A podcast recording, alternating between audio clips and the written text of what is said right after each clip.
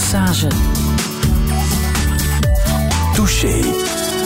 Touché met als gast vandaag een internationaal expert op het vlak van virologie, griepcommissaris Mark van Ranst. Goedemorgen. Goedemorgen. Je, klinkt al, je knikt al een beetje bedenkelijk. Ja, dat internationaal expert. Ik denk het wel, ja. Ja, toch? Je bent toch al veertien jaar lang lid van de Hoge Gezondheidsraad? Ja, dat is dan nationaal. Hè. Ja, en die communiceert toch internationaal, hè? Ja, ook wel, maar dat moet men niet overdrijven. Hè. Ben je een beetje te bescheiden? Nee, zeker niet. Griepcommissaris, dat ben je ook. En dat heet officieel het hoofd van het Interministerieel Commissariaat Influenza. Klopt, een journalist heeft dat eens commissaris griep genoemd. Mhm. Live op het nieuws. En ik had toen echt de neiging om te zeggen van ja, dat is zoals commissaris migraine. Maar ik heb het niet gedurfd. Wat doe je dan als griepcommissaris? Wat is uh, de concrete opdracht? Eigenlijk is die opdracht vooral belangrijk wanneer er een crisis is om dan een beetje de communicatie en het management, het crisismanagement van zo'n griepepidemie dan te proberen uh, iets of wat in goede banen te leiden. Is het nu ook weer crisis? Nee, totaal niet. Totaal het is natuurlijk wel weer de wissel van de temperaturen. Hè? Gisteren nog 20 ja. graden, uh, vandaag storm en uh, de komende week zal het gevoelig frisser worden als we Frank de Bozere mogen geloven. Klopt. Is dat een gevaarlijke periode voor virussen? Nee, dit is een goede periode voor virussen wanneer je het langs hun kant bekijkt, omdat heel veel mensen ziek zijn. De kinderen zijn weer een paar maanden in school, hebben daar uh, heel vlot de verkoudheden kunnen doorgeven aan elkaar. En dan gaat dat ook naar de ouders, dan naar de werkende bevolking. En zo krijgt iedereen zijn deel. Dus het heeft niks met de temperatuur te maken? Dat heeft heel weinig met de temperatuur te maken. Mensen denken dat. Hè. Dus Ja. een verkoudheid. Maar in de tropen zijn er ook verkoudheden. Eh, Men noemt dat daar geen verwarmdheid. Dus eh, dat, met temperatuur heeft dat weinig te maken. Met mensen die verkoudheden hebben, dat wel. Hoe zou jij jezelf omschrijven? Oh, hoe zou ik mezelf omschrijven? Gedreven, denk ik. Uh, en dat heeft zijn goede en zijn slechte kanten. Mhm. Um, dus meestal staat de schakelaar op nul of op één, met, met heel weinig ertussen. En daar leer je mee leven. Dat probeer je wel wat, wanneer je ouder wordt, wat uh, uh, in goede banen te leiden. Maar ja, bon, dat is moeilijk. Je bent ook een man zonder jas. Ja, ik bezit geen jas. Enfin, ik bezit een jasje voor als ik in de bergen ga klimmen. Echt helemaal maar, niet? Nee, dat, dat, en dat is twintig jaar, waarschijnlijk langer al, al zo het geval. En waarom niet? Ik heb het ook heel, de tijd te warm. Dus dit is gewoon praktisch. Eén, moest ik een jas bij hebben, dan zou ik hem zo verloren zijn. Dat is ook al gebeurd. uh, ik, heb ook, ik heb ook geen kou. En eigenlijk in België is het opvallend. Wij denken altijd dat het regent. Maar ik kan de keren dat ik nat word, echt, echt nat. Hè. Mm -hmm. Die kan ik op één hand tellen op een jaar tijd. Maar ik doe een jas aan tegen de kou. Wel, en, en ik heb die kou niet en dan, dan hoef ik die jas ook niet. Mm. Dit was zeer problematisch als kind. Hè. Ja? Want dan moet je natuurlijk een jas aandoen. Ja. Um, en dat, uh, dat vond ik niet fijn. Ik denk dat we heel veel onderwerpen hebben om over te spreken in uh, deze touché. Mag ik je verwelkomen met uh, je favoriete zangeres Sarah Bettes en Breakfast, Mark van Ranst. Welkom in touché. I woke up between dawn and night. Thought I heard the voice of mommy. Sounds as if my parents have a fight. So I woke up my brother lying next to me.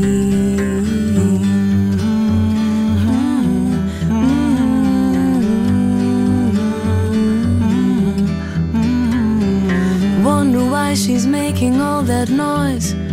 Better go and check it out.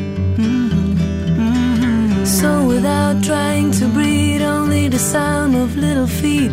We're about to discover what that noise was all about.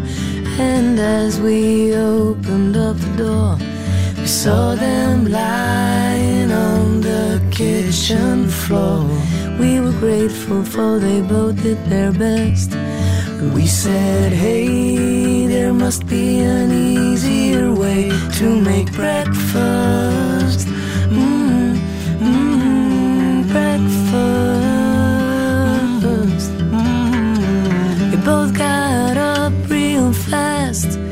As if they were caught or something. And then we understood at last. It was a surprise breakfast they were planning. Done what later kids you'll understand. while Daddy was busy putting on his pants. We said we already do, don't worry, we'll do the rest. So far for our quest, we made coffee, boiled eggs, and we made them breakfast.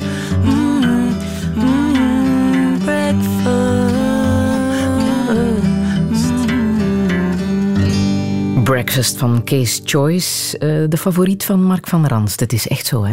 Ja, eigenlijk wel, ja. ja? Er, zijn, er zijn heel weinig uh, groepen of zangers of zangeressen waar ik uh, alle cd'tjes van heb, maar van Case Choice, denk ik, of The Choice, denk ik het wel, ja. Dit is jouw 500ste radio-interview. Ja, dat klopt. Hou jij dat bij? Wel, men houdt dat bij voor mij, maar ik zie dat wel. Dus het wordt echt geteld hoe vaak jij op antenne komt. Ja, de persdienst vindt dat leuk om te weten. Secretaresse houdt dat bij. Mm Veel betekent dat ook niet, hè? Voor ons misschien wel, hè, om ons te informeren over wat er allemaal op ons afkomt. Uh, zeker ook wat nu gaat komen. Je informeert ons over uh, hoe de griep in ons land uh, terechtkomt en wat we moeten doen. En dit was bijvoorbeeld ja, het nieuws van afgelopen week. Zwangere vrouwen zijn meer vatbaar voor het griepvirus en de ziekte heeft zware gevolgen voor de baby. Griep kan tot vroeggeboorte en zelfs tot een miskraam leiden, weet toekomstige mama Nathalie Philips. Het is ondertussen mijn vijfde zwangerschap en ik laat een vaccin zitten omdat het me aangeraden werd door mijn huisarts om miskraam tegen te gaan. En dat is toch wel een geruststelling. Toch laat nu maar één zwangere vrouw op de 50 zich vaccineren. Hoe komt dat, huisarts Mieke Verhagen? Omdat de zwangere vrouwen nog altijd denken dat dat gevaarlijk is. Ja. En het eigenlijk moet nu gebracht worden dat het juist niet gevaarlijk is en dat ze het best wel doen in de tweede en de derde zwangerschap trimester, omdat het hun beschermt, maar ook hun baby. De beste periode om een anti-griepprik te krijgen is oktober, november. Radio 1. Mark van Ranst, de vrees van zwangere vrouwen is natuurlijk: is zo'n vaccin wel veilig? Wat zit daar allemaal in? Wel, zwangere vrouwen denken, zeer terecht, hè, dat ze heel erg moeten oppassen voor hun babytje en proberen op hun voeding te letten, proberen zo weinig mogelijk andere medicatie te nemen. En dan ziet men zo'n vaccin ook als een, een medicatie dan, die potentieel gevaarlijk zou kunnen zijn. En hier zit net het omgekeerde. In zo'n vaccin zit niets in wat die zwangere vrouw zou kunnen ziek maken, maar het beschermt haar wel tegen, uh, tegen een ziekte die, uh, die potentieel gevaarlijk zou kunnen zijn. We weten dat zwangere vrouwen zeven keer meer in het ziekenhuis terechtkomen voor de nare gevolgen van griep dan, eh, dan de rest van de bevolking. En wat zit er echt in? Kan je dat omschrijven, wat er in zo'n vaccin zit? In zo'n vaccin zitten deeltjes van uh, griepvirussen. Deeltjes die op het oppervlak van, uh, van dat griepviruspartikeltje zitten. En die ons afweersysteem eigenlijk leren om daar goed op te reageren. Dus men kan daar niet ziek van worden, van dat griepvaccin, want daar zit geen virus in. Nochtans zijn er mensen die zeggen, ja, absoluut, ik heb net het vaccin laten ja. zetten en ik ben nog nooit zo ziek dat geweest. Is, uh, dat, dat hoort men heel, heel vaak. En dat heeft er alles mee te maken dat we vaccineren op het moment dat de verkoudheden hun top bereiken. Dus in oktober en november, dat zijn de topmaanden ook voor de verkoudheden. En net in die periode gaan we, gaan we mensen vaccineren. Dus wanneer men duizend mensen uh, heeft die zich laten vaccineren, duizend die zich niet laten vaccineren, dan gaat men een week na die vaccinatie, gaat men waarschijnlijk twintig mensen hebben in die groep gevaccineerden die koorts hebben, een beetje, die wat hoesten. En hetzelfde aantal in de groep die niet gevaccineerd is. De groep die niet gevaccineerd is, die zegt gewoon, oh, dit is gewoon een, uh, een, verkoudheid. De groep die gevaccineerd is, een deel daarvan gaat zeggen van, nou, dit is door dat vaccin. Dat heeft er natuurlijk niks mee te maken. En hoe komen we aan die verkoudheden? Verkoudheden die krijgen we altijd van iemand anders met een verkoudheid. Um, dus iemand die, die, die hoest en niest, ja, die kan die dingen doorgeven aan ons. Uh, verder zit daar niks meer sinister achter. Uh, we krijgen dat van andere mensen. Zijn we daar wel voorzichtig genoeg in met verkoudheden? Want gisteren bijvoorbeeld zat ik in een zaal vol met hoestende en niezende en proestende mensen. Is dat wel een goed idee? Wel, een, een, een beetje zelfdiscipline is daar, uh, is daar nuttig. Wanneer men echt zeer overt aan het hoesten of het niezen is, ja, dan kan men beter uh, een beetje aan zelfisolatie doen. Om te proberen andere mensen uh, daar niet mee aan te steken. Um, en doen wij dat goed? Wel, de meeste mensen doen dat goed. De, de, tijd dat we in elkaars gezicht zitten te hoesten, die is ook wel voorbij. Een beetje hoest- en nieshygiëne, dat, mhm. dat zit er bij de meeste, meeste mensen wel in. Maar uh, alles kan beter. Wat zou je aanraden? Wel, gewoon een beetje erop letten. Ja. En verder er ook niet te veel mee bezig zijn, want er is iets wat veel erger is dan af en toe een verkoudheid hebben en dat is smetangst. Smetangst of smetvrees, dat, uh, dat ruïneert echt je leven. En een verkoudheid, ja, dat gaan we een paar keer per jaar hebben. Mhm. Maar je raadt toch aan, als je een verkoudheid hebt, om thuis te blijven. Dus ook als je eigenlijk moet werken. Ja, eigenlijk wel. En, en eigenlijk zouden de werkgevers dat ook moeten denken. Want het enige wat men doet wanneer men met een verkoudheid komt, wanneer men met een verkoudheid komt werken, is andere mensen ook ziek maken die op hun beurt dan weer een verkoudheid gaan krijgen. En wanneer je een verkoudheid hebt, dan werk je ook minder goed. Uh, dan kan je beter eigenlijk thuis blijven. En snel uitzieken. En uitzieken. Ja, en met een verkoudheid thuis blijven. De goede raad van uh, Mark van Rans. De werkgevers zullen het graag horen. Nou, pas op, thuis blijven wil niet zeggen dat men dan niet meer kan werken. Hè. Er is, er is nog zoiets als thuiswerken Kunnen natuurlijk. thuiswerken, ja. ja. Nu, um, wat het griepvaccin betreft, nog altijd zijn er mensen die het verwarren met antibiotica. Hè? Ja, dat kan je honderd keer uitleggen en dan moet je dat de volgende keer toch weer terug doen. De honderd en eenste keer dan. Absoluut, ja. Dus antibiotica die werken niet tegen virussen. Ja, griep, verkoudheden, dat wordt veroorzaakt door verschillende soorten virussen. En die zijn totaal niet onder de indruk van antibiotica. Dus dan mag je daar kilo's van innemen. Uh, dan, dan doe je eigenlijk niks goed. Het enige wat je doet is resistentie opwekken tegen, uh, uh, tegen de bacteriën. Hoeveel griepvaccins heeft ons land nu op voorraad voor de komende winter? Wel, op voorraad, eigenlijk is dit een vrije markt. Dus het zijn de firma's die, die dit op de markt brengen. Uh, en wanneer we ze allemaal samentellen, dan brengen ze ongeveer een 2 miljoen vaccins hier in ons land op de markt. Vooral voor zwakkeren, voor zwangere vrouwen bijvoorbeeld. Gezonde mensen hoeven het echt niet te nemen. Hè? Nee. Um, vaak denkt men dat, uh, dat hoe meer we vaccineren, hoe beter dat dat zou zijn. Dat is niet noodzakelijk zo. Wanneer we de juiste mensen vaccineren, de mensen die al gezondheidsproblemen hebben, zwangere vrouwen, gezondheidswerkers, om uh, de mensen in ziekenhuizen niet zieker te maken. Wanneer we dit zouden doen, dan, uh, dan zou dit beter zijn dan altijd maar meer en meer te vaccineren. Een griepje uitzieken is goed? Wel, voor, voor gezonde mensen, voor gezonde jonge mensen, dan, uh, dan is zo'n griep natuurlijk geen groot probleem. En wanneer men dat dan uitziekt, dan geeft dat ook heel lang weerstand tegen datzelfde griepvirus. Het zou best kunnen dat je dan de volgende jaren zeker geen nee, griep dan ga je krijgt. de volgende jaren met dat griepvirus geen, uh, geen griep krijgen. Want er zijn verschillende griepvirussen. Mm -hmm. Dus je kan volgend jaar prijs hebben, maar dan is dat een ander, uh, een ander soort griepvirus. En weet jij dat? Of het griepvirus van dit jaar een ander is dan vorig jaar? Wel, nee, dat is zoals het weer voorspellen. Pas op, ik zou goed het weer kunnen voorspellen. Ah, ja? Oh ja, absoluut. Ik zou gewoon elke dag zeggen, men zou dat heel vlug doorhebben, dat het weer voor morgen ongeveer hetzelfde weer zal zijn als het weer van vandaag. Um, en, en in, in driekwart van de gevallen ga ik juist zitten. Dat doet men met die griepvaccins of met die griepvirus. Uh, voorspellingen natuurlijk ook. We kijken daar een beetje naar wat er zich in het zuidelijk halfrond heeft voorgedaan. Wat er zich vorig jaar heeft voorgedaan. En meestal trekt dat wel op wat we dit jaar gaan zien. Je checkt elke dag een bepaalde website, hè? Promet? Promet, ja. Promet is een, uh, een website waar, uh, een website, ik krijg daar e-mailtjes van, waar elke kleine gekke epidemie uh, beschreven wordt. Meestal betekent dat niks, maar af en toe dan, dan zie je toch iets opduiken wat, wat potentieel wat gevaarlijker ik is. Zag, ik heb het even gecheckt vanmorgen. Ik zag daar toch al vreemde dingen op staan hoor. Anthrax in Armenië, Blue Tongue in Libanon. Ja. Moeten we schrik krijgen? Nee, natuurlijk niet. Dat is zeer vervelend in Armenië of Libanon. Uh, en dan nog lokaal. En soms is dat enkel, enkel gevaarlijk voor dieren. Uh, dus al die dingen die hebben geen, uh, geen echte nieuwswaarde voor de mensen in ons land. Ja, en influenza staat daar natuurlijk ook verschillende keren op, hè, dat griepvirus. Heel vreemd is dat dat heel erg klokvast is. Hè. Dat is altijd rond deze periode dat er moet gevaccineerd worden om het dan niet te krijgen tegen het einde van het jaar. Hoe komt dat? Klopt. Maar zo klokvast is het nu ook niet. Wel, we moeten vaccineren in oktober en november. Dat zijn daar de goede maanden voor. Um, maar het griepvirus zelf, wanneer dat gaat opduiken, dat weten we eigenlijk nooit heel precies. Ja. Maar wanneer we over een periode van 20 jaar kijken, zien we wel dat dat meestal rond, uh, rond nieuwjaar ligt. Maar soms is dat wat vroeger, soms is dat pas in februari, maart. Heb jij een vaccin tegen de griep? Uh, ik krijg elk jaar een vaccin, of de meeste jaren toch. Omdat je er veel mee te maken hebt. En... Wel, omdat ik in een kliniek werk. En uh, wanneer ik daar uh, in het ziekenhuis ben, dan, uh, ja, dan kom ik ook wel zieke mensen tegen. En dan wil ik, wil ik geen mensen ziek maken met een griep die ik zou hebben. -huh.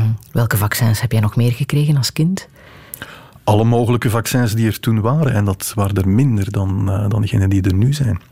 Ik heb nog mazelen, de rode hond gehad. Um, daar hebben we nu allemaal vaccins tegen. Ja. Maar dat herinner ik mij nog wel. Ik vond dat niet leuk.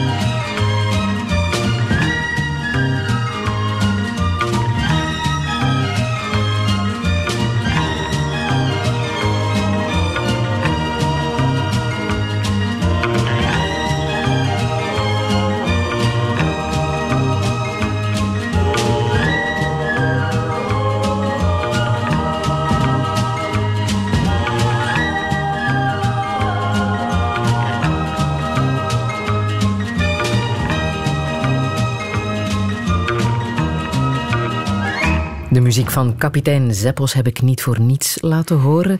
Dat uh, verklaart dat jij een kind bent van uh, de jaren 60, 70. Ja, ja. Toen zat jij geparkeerd voor het televisiescherm. Absoluut, dan voel ik mij terug vijf jaar. Ja, en grote fan van kapitein Zeppos? Zeer zeker. En ik heb uh, een paar jaar geleden die, die dvd's teruggekocht. Ah ja? Oh, en met evenveel plezier terugbekeken. Of vooral verliefd op... Oh ja, dat, uh, dat was de bakkersdochter.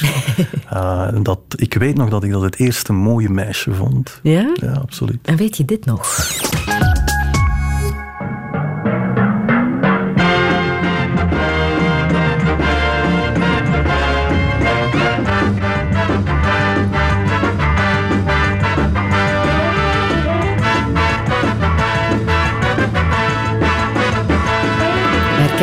Ja, jeugdsentiment. Hè. Dat, is de, dat is de kat. Hè. De intro van uh, Absoluut. de kat. Toen, toen liepen wij allemaal op straat rond met zo'n kattenmasker. Ja, dat was een ecoterrorist. Hè? Absoluut. Ja. Toen in die tijd al. Ja, ja, ja dan, uh, dat maakte ons bewust. Eigenlijk beseften we op dat moment dat niet, niet heel goed.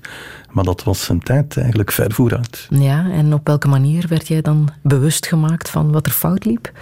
Wel, je zag dat. Hè, dat uh, je, je, je kreeg dat op je bord geschoteld als kind. Um, en we hebben daar, we hebben daar echt heel, heel der dagen de kat gespeeld op straat. Dat, ja? Uh, ja? Hoe ver ging jij daarin? Wel, heel veel tijd spenderen aan het maken van zo'n masker. Dat, ja? Absoluut, ja. ja. ja. Dus iedereen wou natuurlijk de kat spelen. Hè. Dat... Televisie was natuurlijk ook een nieuw en fascinerend medium. Hè? Er waren niet alleen die tv-series, maar uh, dit moment heb je ook uh, gezien uh, de eerste maanlanding door Apollo 11 op 21 juli 69. It's one small step for man, one giant leap for mankind. Columbia, Columbia, this is Houston, AOS, over. Houston, Columbia, on the high gate, over. Roger, the EVA is progressing beautifully. They're setting up the flag now. I guess you're about the only person around that doesn't have TV coverage of the scene. That's all right, I don't mind a bit. They've got the flag up now, and you can see the stars and stripes on the lunar Flag up surface. now, and you can see the stars. Are you getting a TV picture now, Houston? Neil, yes, we are getting a TV picture. You're in our field of view now. Radio 1. De eerste stap op de maan en het planten van de Amerikaanse vlag. En jij hebt dat gezien. Vier was je toen.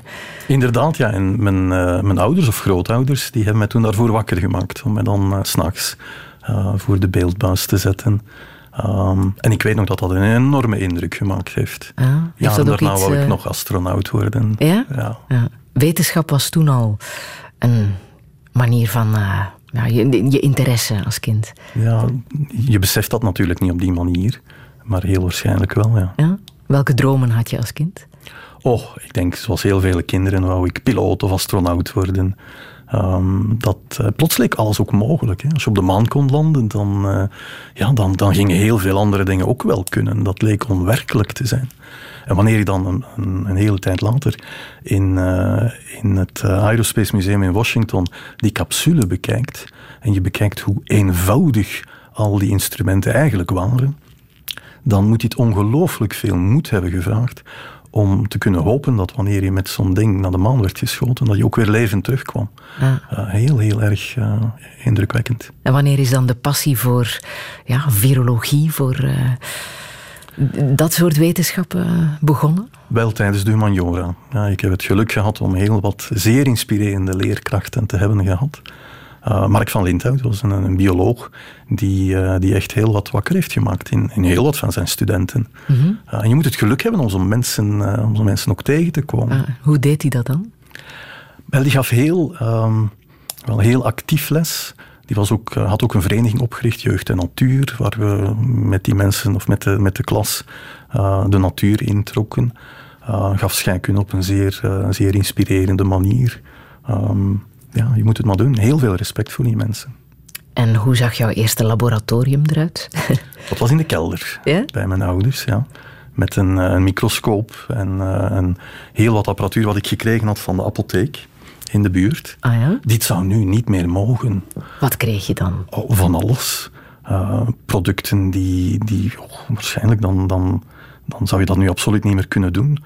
Uh, glasmateriaal, sterilisatietoestel. Ja? Ja. En welke experimenten heb je zoal uitgevoerd in de kelder? Wel heel wat scheikunde-experimenten, de eenvoudige dingen. Uh, men had toen ook nog scheikundedozen waar, ja, waar ja, iets in zat. Nu, het meest gevaarlijke is waarschijnlijk poedersuiker wat daar nog in zit. Maar toen kon je nog kristallen groeien, daar kon je destilleerexperimenten mee, uh, mee doen. Uh, dat was heel, heel plezant. Ik herinner mij vanaf het moment dat ik dat had, dat ik eigenlijk elke ochtend met heel veel plezier opstond om, uh, om daar dingen beginnen te doen. En waren er nog mensen in de familie die daarmee bezig waren? Nee, niet echt. En die kelder was ook mijn terrein. Ja? absoluut. Ja. Uh, nu, pas op, hè. In, in de familie, uh, onderwijs was belangrijk. Hè. Ja? ja? Mijn vader heeft, uh, heeft lesgegeven, later inspecteur lager onderwijs geworden. Mijn broer is directeur van een basisschool. Dus onderwijs was wel, en leren was wel belangrijk. Ja, want je hebt twee uh, doctoraatsdiploma's, hè? Klopt dat? Wel, nee, ik heb één doctoraatsdiploma en één doktersdiploma. Ja, dus je krijgt dokter in de geneesheel en verloskunde, heette dat toen ja, ja. nog. En dan een doctoraat gewerkt in, uh, aan de KU Leuven en in New York. Dan lijkt je me toch het slimste jongetje van de klas geweest te zijn. Wel, het slimste of soms het tweede slimste jongetje. Maakt ook niet heel veel, heel veel uit.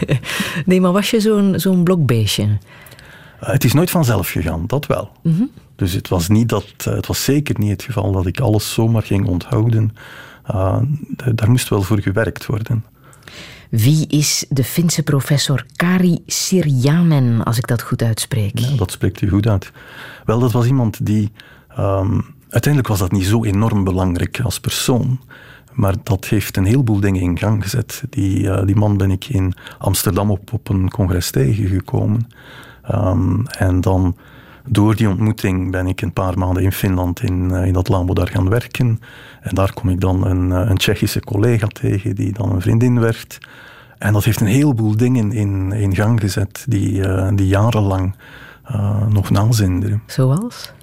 Wel, dat was een familie van bergbeklimmers, -huh. die Tsjechische vriendin. Uh, en dat heeft mij geïntroduceerd in het bergbeklimmen. Uh, we hebben ook samen in New York gewerkt, uh, in, in de virologie. Dus dat, soms hebben we hele kleine ontmoetingen en hebben die, hebben die grote, grote gevolgen. Ja, en je geeft nog altijd les in Praag, hè? Ja, nu in februari gaat dat het, het twintigste jaar zijn dat ik daar les geef. Hoe doe je dat? Is dat uh, pendelen? Wel, in, in het begin. Uh, maar dat gaat natuurlijk niet. En dus nu geef ik al die lessen uh, aaneengesloten van de, de dinsdagnamiddag tot de vrijdag. En dan is alles dan, verteld? Ja, en dan nog een examen. en dan, dan lukt dat wel.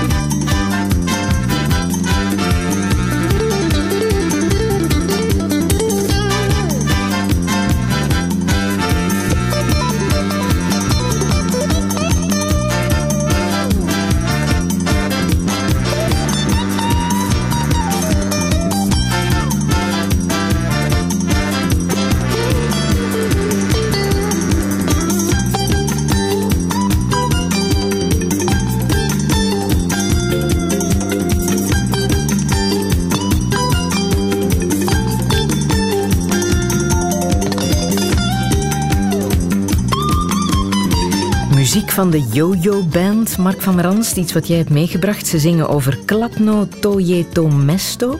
Het zijn Tsjechen. Ja, dat klopt. Kan jij dit vertalen?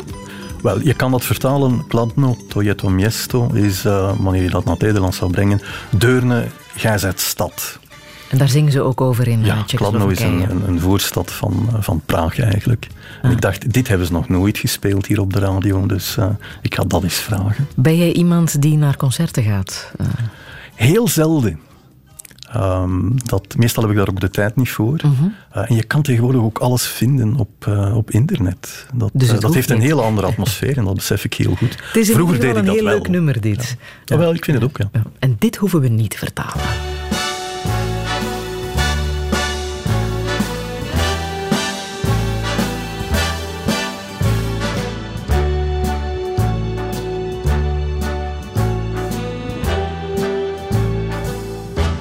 Start spreading the news. I'm leaving today. I want to be a part of it. New York, New York. These vagabond shoes are longing to stray right through the very heart of it. New York, New York. I want to wake up in a city that doesn't sleep and find I'm king of the hill, top of the heap. These little town melting away. I'll make a brand new start of it in old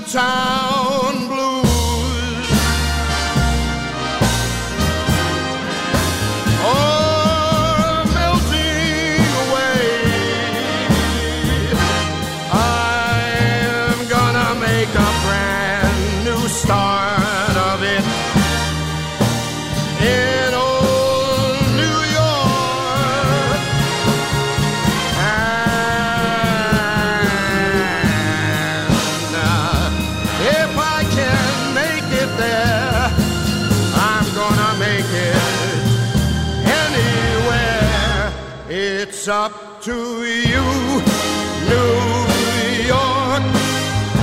New York. New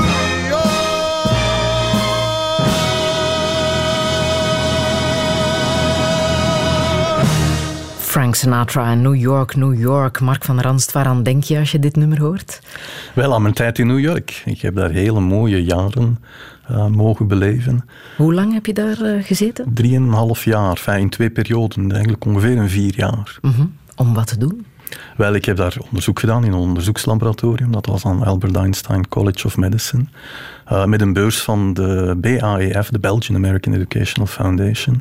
En ik herinner me nog zo, en zeker wanneer ik dit liedje hoor, het moment waarop ik die, die brief krijg, waarop dat staat dat ik de beurs heb gewonnen.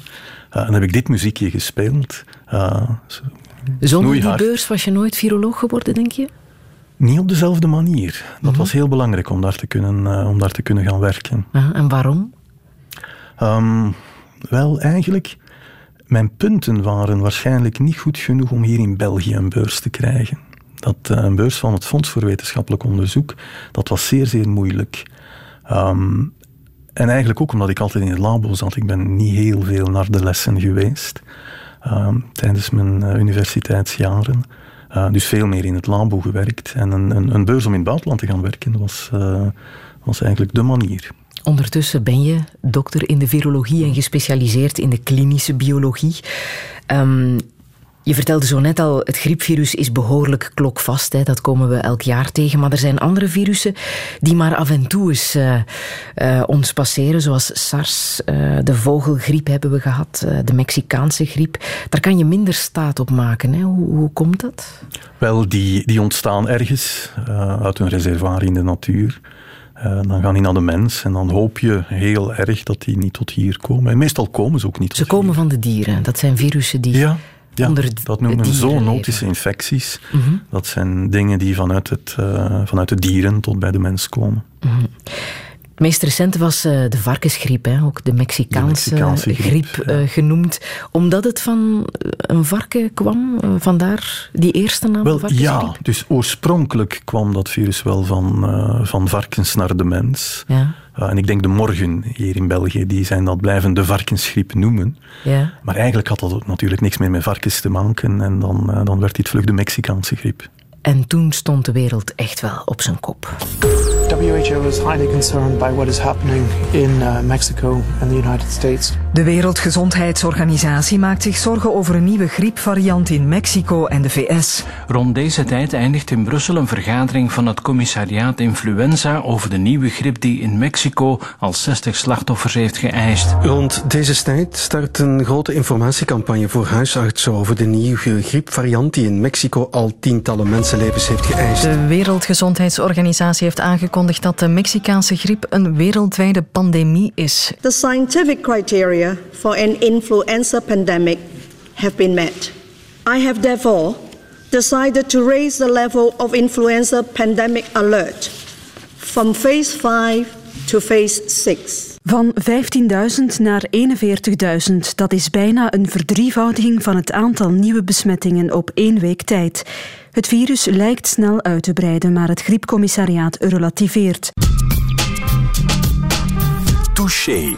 Het griepcommissariaat relativeert. Dat was jij toen, hè? Ja, dat was Scholen werden gesloten in Frankrijk. In eh, Engeland kreeg iedereen met koorts Tamiflu. Maar hier gebeurde relatief weinig. Hè? Nee, we hebben hier een, een heel voorzichtige koers gevaren. We hebben ook alle draaiboeken die eigenlijk klaar waren, hebben terzijde geschoven. En zijn de maatregelen wat gaan ehm, titreren, eigenlijk aanpassen aan de, aan de ernst van de situatie op het terrein. En die was niet zo ernstig en dan hoeft men ook niet die draconische maatregelen te gaan nemen. Ja. Maar heel veel mensen waren ook boos op u, hè? Dat u niet streng genoeg was. Niet streng genoeg, ehm, ik weet niet. Nu, sowieso, wanneer je iets doet, dan gaan er altijd mensen boos zijn. Eh, de enige luxe die je op dat moment nog hebt, is een beetje kiezen wie er boos op u gaat zijn. Maar eh, je kan nooit goed doen voor, voor iedereen. Uh, wat was uiteindelijk het resultaat van de Mexicaanse griep uh, in ons land? Hoeveel mensen zijn ziek geworden? Ziek, een heleboel. Ja, ik denk dat wanneer we um, dit achteraf bekijken, dat 5 tot 10 procent van de bevolking dat die, die griep ook wel hebben gekregen. Um, maar voor de rest viel dat heel erg mee. Was dat net zoals een andere griepepidemie. En dit is ook het eerste wat we in, uh, in april 2009 gezegd hebben. Hoeveel doden zijn er gevallen? Heel weinig. In ons land waren dat er een twintigtal. Maar wanneer je over de periode dat die griep in ons land was, het, uh, het hele cijfer bekijkt, dan, uh, dan waren er zeker niet opvallend meer doden dan, uh, dan in andere jaren. Wat heb je daar toen uit geleerd? Uit ja, die begeleiding van de Mexicaanse griep in ons land? Dit was een beetje een, een, een crashcursus in, in hoe ons land in elkaar zit. Ja? ja? Dus plots dan moet je met uh, de overheden op alle mogelijke niveaus praten en overeenkomen. Um, ik heb daar geleerd dat er heel wat hardwerkende politici zijn. Uh, die het heel goed menen. Dat is wel geruststellend. De meeste mensen, wanneer men over politici praat, dan denkt men, oh, zakkenvullers, profiteurs. Absoluut niet het geval. Ik heb daar mensen zien werken, bijna dag en nacht, uh, met vele goede bedoelingen. Mm-hmm. Hetzelfde bij de ambtenaars. Men, men, denkt vaak dat dat nog is zoals in de tijd van de collega's op tv.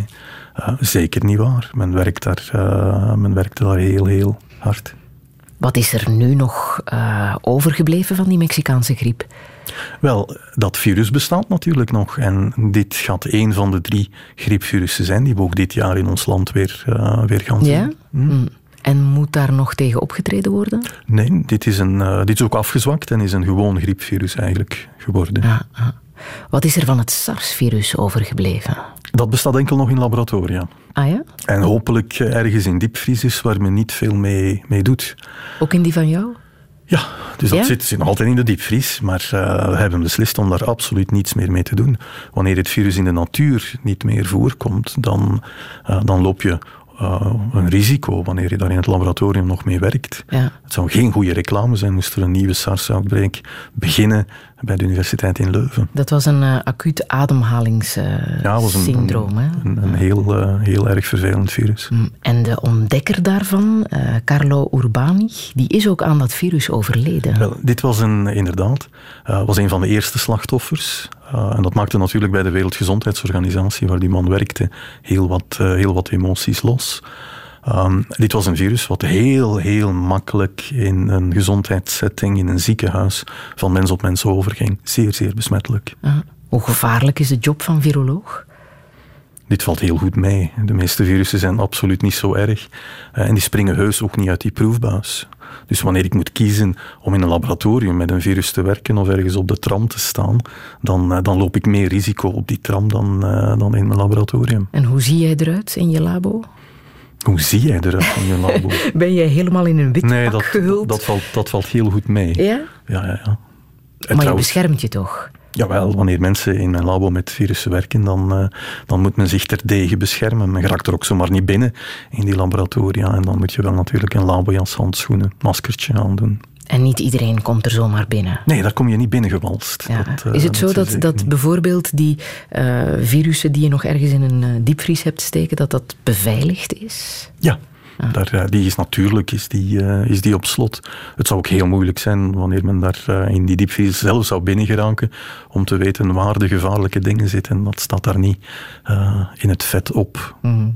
Zeg, als je de geschiedenis bekijkt, hoe vaak gebeurt het dat er zo'n pandemie zoals de Mexicaanse griep of, of SARS dat is, dat is, onvoorspelbaar. Ja. We weten dat we een paar keer per eeuw, en in de vorige eeuw was dat in 1918, 1957 en 1968. Dan had je een paar de Spaanse keer griep, een, een, Spaanse griep uh, na de Eerste Wereldoorlog? Ja, inderdaad. De Aziatische griep in 1957, de ja. Hongkong-griep in 1968, de Russische griep in 1977 misschien ook, maar dat was al minder erg. Dus een paar keer per eeuw komt dat voor, maar je kan dat dus niet voorspellen. Het enige wat je kan zeggen, maar dat is, dat is, dat is een niet-zeggende uitspraak, is dat elke dag komen we een dag dichter bij een volgende pandemie. Ik heb dat ooit eens op de, dat was in, in het belang van Limburg, eigenlijk om te lachen gezegd. Maar bon, de dag daarna stond er in het vet gedrukt, weer een dag dichter bij een pandemie. Dat betekent natuurlijk niks. Ja, zit er iets aan te komen dat we moeten weten? Nee, absoluut niet. Nee. Absoluut niet. Ja. Sinds wanneer wordt er gevaccineerd? Wel, eigenlijk sinds 1957. Toen, en toen kwam dat ook in, uh, in de albums van Nero kwam dat voor. Ah, ja? Ja, je had daar het, uh, het album, dat heette Het geheim van bakken doen. Uh, en wanneer iets erg belangrijk was in de media, dan, dan ging Mark Sleen dat ook in, in zijn stripverhalen Mhm. brengen. Mm. Wat betekent dat die nu bijna onleesbaar zijn geworden. alhoewel dat ik ze allemaal heb en met veel plezier lees. Maar dus in Het Geheim van Bakken doen in 1957, dan werd er een hele pagina gewijd aan, aan de Aziatische griep. Om en dus ook aan vaccinatie. Ja, om mensen ook mee te informeren waarschijnlijk. Ja, op, op zijn manier. Maar wanneer iets de mensen bezig hield, dan, eh, dan kwam dat er ook altijd met veel prentjes in.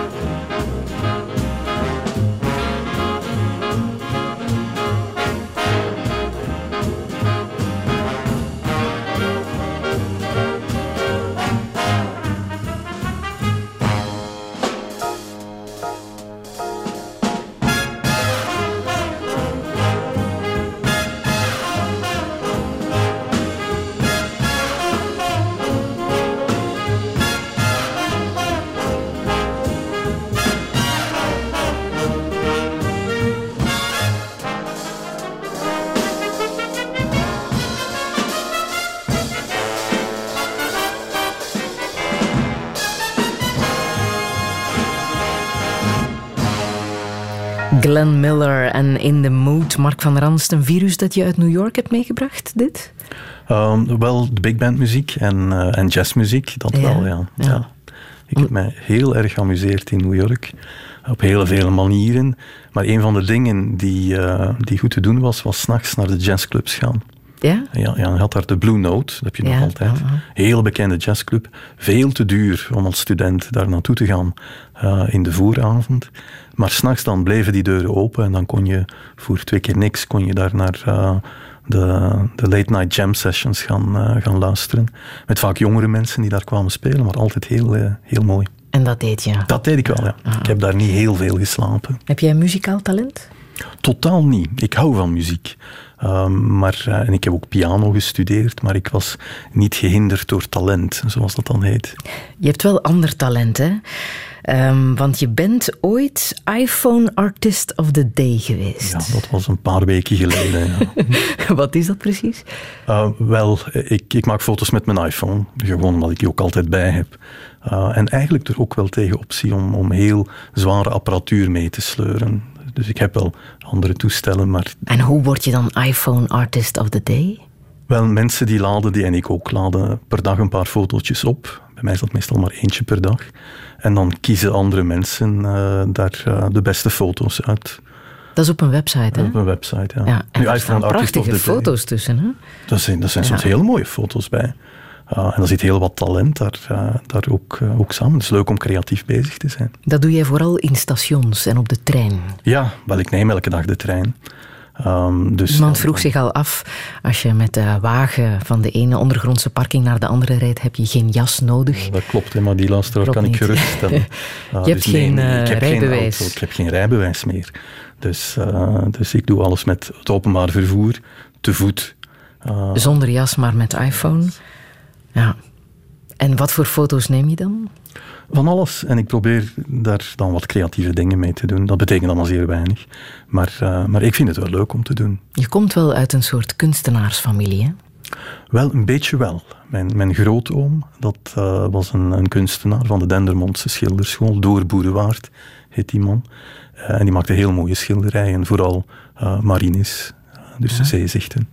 En hoe komt het dat we die niet kennen? Wel, die is, die is nooit... Die was toen bekend, um, maar in de door tweede... Boerwaard. Door Boerwaard. Ja. Um, na de Tweede Wereldoorlog niet meer. Uh, hij was toen iets te Vlaams. Um, en, uh, en is dan ook vergeten geweest, of vergeten gemaakt een beetje. Zoals een heleboel andere kunst, en kunstenaars uit die En heb jij werk van hem? Oh ja, een heleboel ja? werken zitten, uh, zitten in onze familie. Ja. En wat heb je nog meer? Wel, ik verzamel wel andere meer moderne kunst. Um, dingen van Panamarenko vind ik mooi. Aleshinsky vind ik mooi. Ravel vind ik mooi. Nu, veel van die dingen zijn voor een, uh, voor een prof zijn ook wat te duur. Um, dus Zelfs voor een prof? Ja, absoluut, ja. um, en dan probeer ik dat op te vangen door de affiches van die mensen te verzamelen. Mm. Dus voor tentoonstellingen. En dat is best ook wel um, uitdagend. Die zijn ook niet zo heel makkelijk te vinden. En zijn vaak ook heel mooi gemaakt. En wanneer die dan nog gesigneerd zijn, dan, uh, dan kan je voor heel weinig geld daar uh, toch, toch ook van genieten. Ja, en waar vind je die? Op websites, bij andere verzamelaars. Uh, met, eigenlijk is met eBay, met Capanza, is, uh, is de wereld een hele grote winkel geworden. Mm -hmm. En heel veel mensen zijn daar ook aan verslaafd. Absoluut, Hoe zit dat bij ja. jou? Oh, zeer zeker. Ik kan die ja? diagnose bij mezelf stellen. uh, ik kijk daar elke dag naar. Ja? Um, en ja, die, die dingen vinden, daar naar zoeken dat is een, een, deel van het plezier. Ja, en het is niet het enige wat je verzamelt, hè? Wel, ik verzamel vele dingen. Ik ben terug beginnen postzegeltjes te verzamelen. Ja? Ik heb dat jaren niet gedaan. Dat klinkt zo oudbollig. Um, en toen ik een paar weken geleden naar uh, een postzegelbeurs in, uh, in Antwerpen ging, ja, dan, dan merk je dat je daar bijna de jongste bent. Dus dat is iets wat, wat spijtig genoeg aan het uitsterven is. Uh, wat betekent ook dat, uh, dat heel wat mensen hun verzameling aan het verkopen zijn. En dat postzegel verzamelen, postzegels verzamelen heel goedkoop is geworden. Ja? Mm. ja. Dus doe jij het? Ja, ik vind dat heel uh, rustgevend om dat, om dat te doen. Ja? Ja. En dat wat, klinkt saai, hè? wat, wat, ja. wat fascineert jou dan zo in, in die postzegels? Wel, dat was een, een, een venster op de wereld. En vroeger was dat dat meer, meer dan nu. Nu is onze computer het venster op de wereld. Maar aan elk van die postzegels hangt een verhaal. Uh, meestal ergens wel een interessant verhaal, want banaliteiten komen niet echt op, uh, op de postzegels, of in ieder geval vroeger toch niet. En dan, dan is het leuk om dat te kennen. Behalve postzegels verzamel je ook boeken, hè? Ja. Hoe ver gaat dat? Wel, ik verzamel oude microbiologieboeken. Um, en die, dus uit de jaren 1800, begin jaren 1900. En ja, daar zit, aan, die, aan die oude boeken zit altijd zo'n reukje aan. Ja. ja letterlijk dan. En ik vind dat heel, heel aangenaam, maar mijn huisgenoten niet. dus die bewaar ik dan op een, uh, een appartementje wat ik in Leuven nog altijd heb. Eigenlijk mijn oud studentenkot. Speciaal voor die boeken? Wel, dit is eigenlijk speciaal voor die boeken geworden, ja. Dat, uh, die staan daar. En waarom over microbiologie? Hoe is dat begonnen met, met de studies? Ja, Aha. dat bacteriologie en, en virologie, daar bestaan heel wat oude boeken over, zeker over bacteriologie. En, uh, en dat, uh, ja, die kan, verzamel ik. Kan je daar nog iets mee?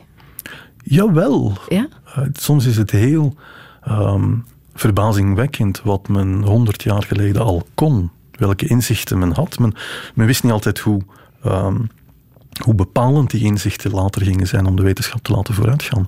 Maar men maakte wel heel, uh, heel rake observaties. En waar vind je dat soort boeken? Dat is wat moeilijker, maar uh, ja, vroeger dan was, dat, was dat niet te doen. Dan vond je die niet, of dan moest je echt de boekhandels en de veilingen op, in andere landen gaan aflopen. Maar nu heeft men websites enkel voor boeken, waar, uh, waar men die dingen dus wel vindt. Mm -hmm. Zijn er bijzondere uitgeverijen die zich daar dan hebben in gespecialiseerd? In deze, nee, dat was enfin, natuurlijk de, de wetenschappelijke uitgeverijen die, die nu bestaan, die hadden allemaal wel hun voorgangers. Uh, die microbiologieboeken, die, uh, ja, die hebben verschillende soorten uitgevers. Ja. Je hebt ook wat met de paliter van Felix Timmermans. Nou, met Felix Timmermans, zeg maar. Uh, dit is een van de schrijvers die men waarschijnlijk nu een beetje vergeten is. Um, maar ik vind die werken, zoals Boerenpsalm, zoals Paliter zeker, zeer, zeer uh, mooi, interessant. -hmm. uh, zeer leesbaar, toch nog altijd wel. Ja. En Milan Kundera heb je ook zeer graag gelezen, hè? De ondraaglijke lichtheid van het bestaan. Ja. Wel, eigenlijk, eigenlijk zijn die twee een beetje te vergelijken. Mm -hmm. uh, ze hebben het allemaal een beetje over de, de lichtheid van het bestaan. Het, uh, het plezier in het leven ook. Waar jij een groot voorstander van oh, bent. absoluut. Ja. Zeer zeker. Het mag allemaal wat lichter. Wow. Bewijst ook uh, jouw muziekkeuze, vind ik. Emiliana Torini. Hè? Dat is ook bewijs ik van lichtheid. Hè? Ja.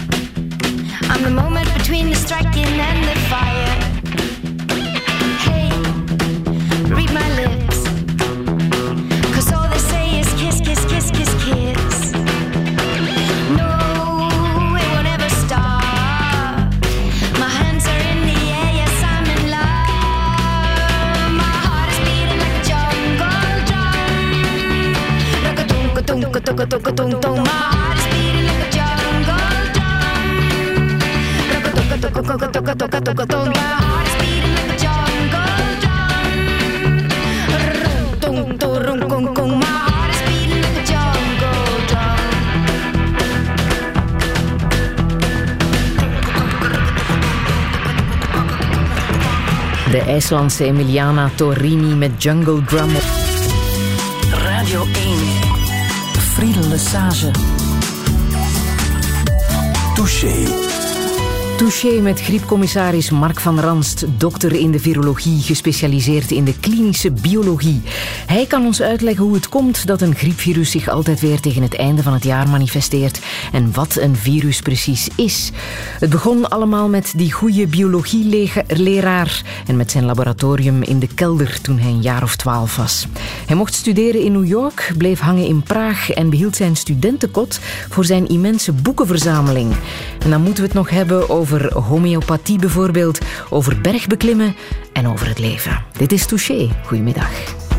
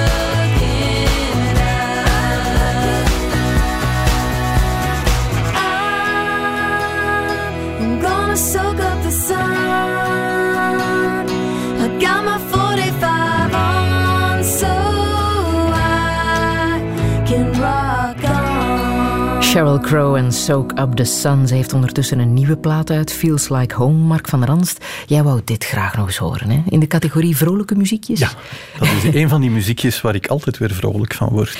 Dit hoor je iets minder graag. Reclame voor het homeopathische griepmiddel met die heel vreemde naam.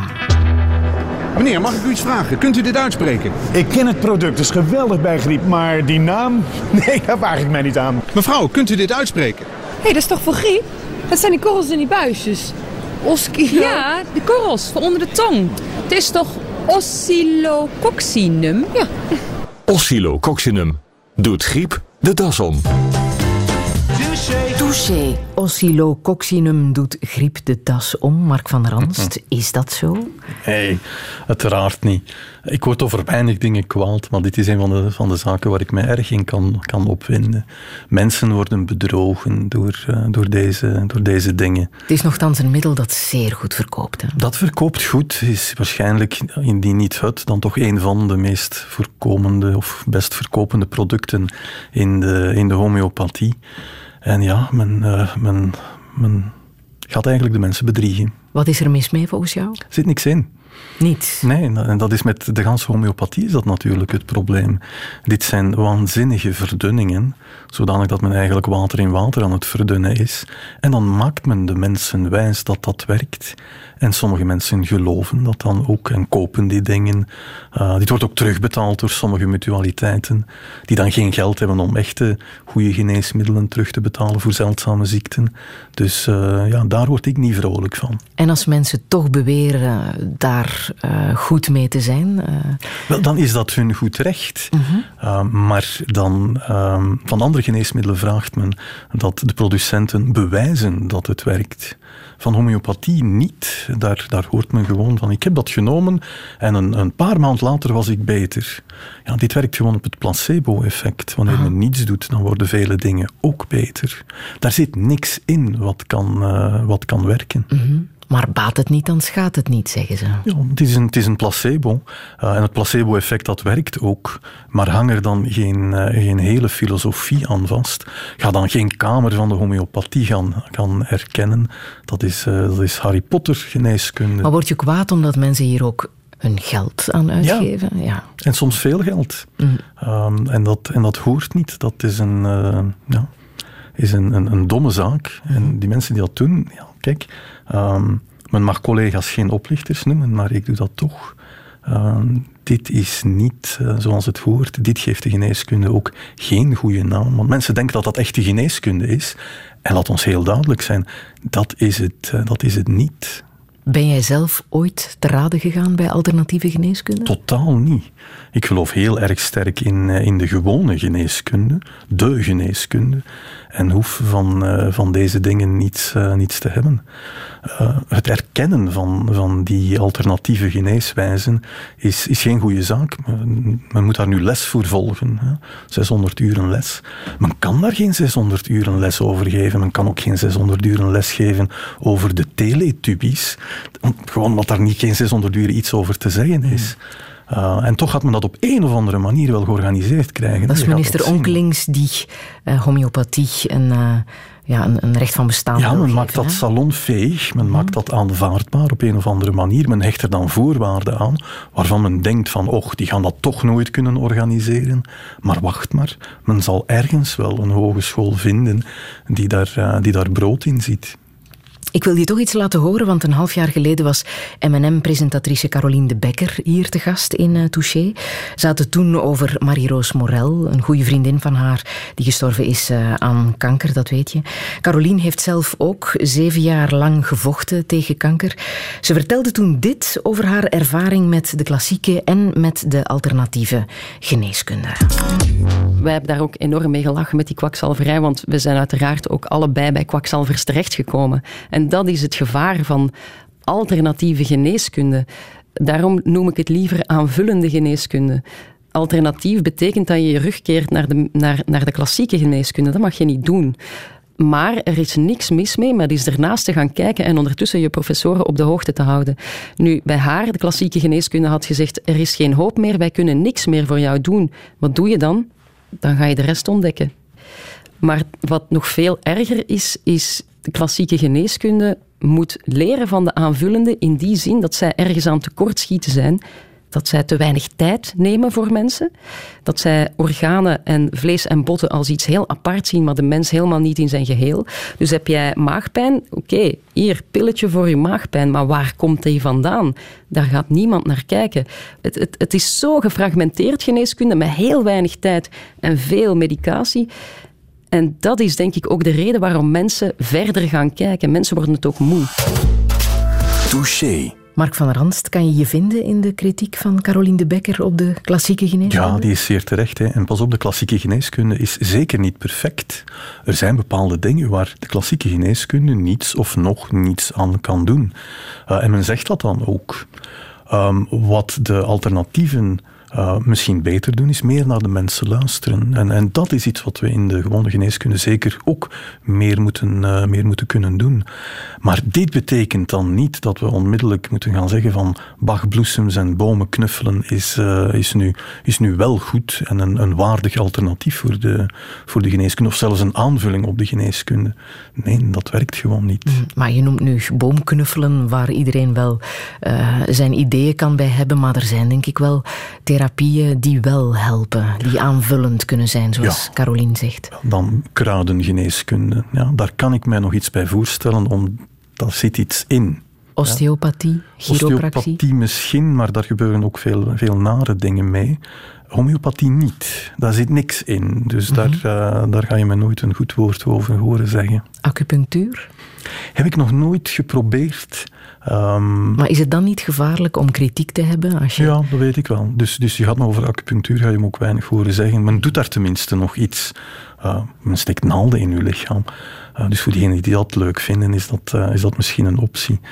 Um, maar men doet in ieder geval iets met homeopathie. Ja. En doet men ook iets in de klassieke geneeskunde om meer holistisch te gaan denken, om meer de patiënt in zijn geheel te bekijken? Men probeert dat in diegenen die dat heel goed doet, dat zijn de huisartsen. Dat onze, onze eerste lens gezondheidszorg is iets wat vele landen ons, ons eigenlijk afgunstig zijn op ons.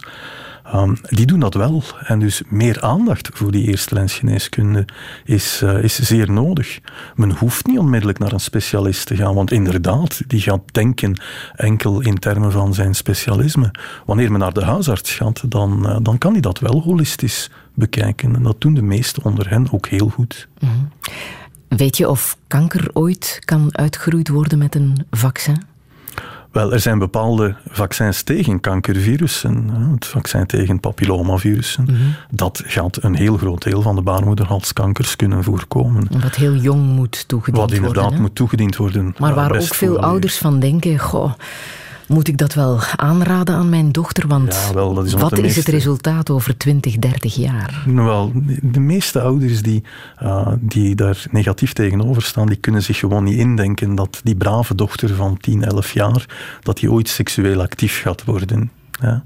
En, uh, en dan denkt men, och, een vaccin daartegen, dat zal waarschijnlijk niet nodig zijn. Um, ja, dus wel. En hoe zeker ben je dat dat vaccin veilig is? Wel, vaccins, dat zijn de geneesmiddelen die men toedient, meestal aan gezonde mensen. Dus men vraagt daar heel wat over veiligheid. Die worden zeer, zeer uh, terdege getest of ze veilig zijn. Uh, dus vaccins maar je kan zijn... niet in de toekomst kijken natuurlijk, hè? Je kan, wel, je kan natuurlijk wel de, de zaken die men ziet doortrekken naar de toekomst. We hebben met die vaccins nog geen nare dingen tegengekomen. Um, de zaken waarmee we vaccineren zijn ook zaken die niet schadelijk zijn. Die, die, die virussen die zijn er al lang uit. Het zijn al deeltjes daarvan. Er zijn ook mensen die zeggen vaccins op zich zijn kankerverwekkend. Wat zeg ja, je dan? Wel, dan, dan zeg ik, dan moet je je beter informeren. Uh, wanneer je een beetje informeert over die zaken, dan, dan weet je dat dat uh, niet waar is. Mm. De verhalen over de pokkenvaccins destijds, uh, daar hebben ze toch wilde verhalen over verkocht. Hè? Oh. Lang geleden. Ja, wel, kijk, dit is een, een, vaccin wat een ziekte de wereld uitgeholpen heeft. Uh, dat was zeker geen perfect vaccin, maar het werkte wel. Ah. En het zorgt ervoor dat pokken, dat we daar eigenlijk niet moeten over inzitten nu. Dus dat kan zich herhalen bij kankervaccins? Wel, kanker is natuurlijk, daar zijn te veel oorzaken van. Dus daar kan men niet met één vaccin alle kanker gaan uitroeien.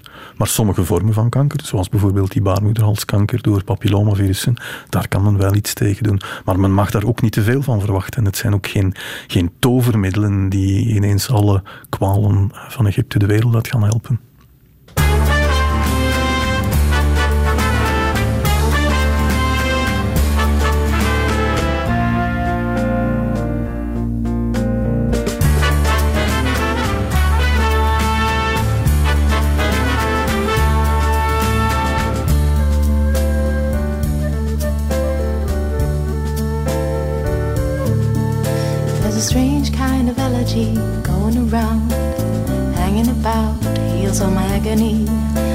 I don't need a remedy, I just sit about.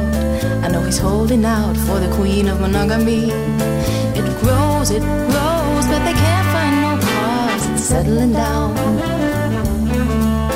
It grows, it grows, but they can't find no cause. It's settling down. thank you so he pleases me. He's bringing about the stuff I can't do without the stars and the serenades. Oh, so very carefully I've covered the ground. I'm safe and sound in the arms of my enemy. You moan, you moan,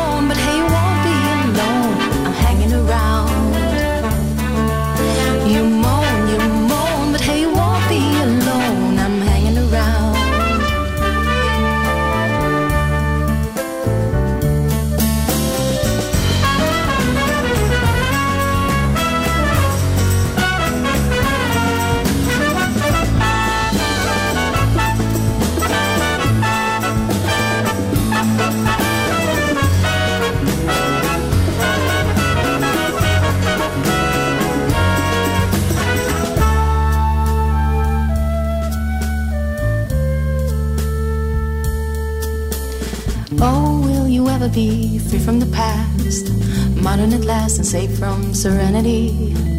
Capture the love in me, I wasn't the test. My heart is the best, it won't leave you lonely. Free from all decency.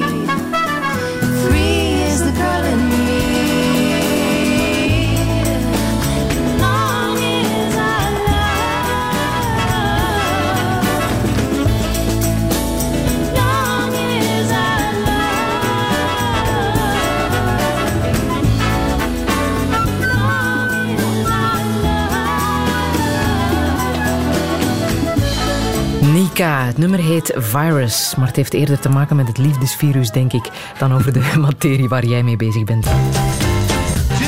Touché.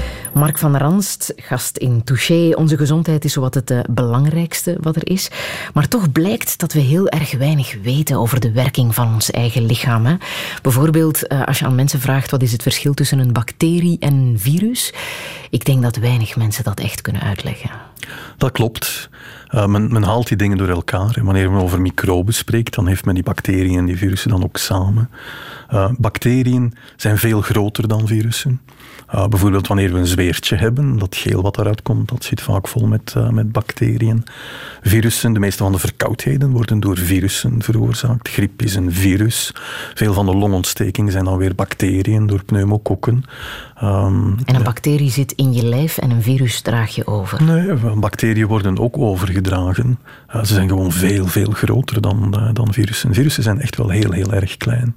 En wat is nu het gevaarlijkst? Dat hangt ervan af. Uh, men heeft virussen waar we niet heel veel last van hebben. We hebben heel wat virussen die in ons lichaam zitten die we nooit gaan merken.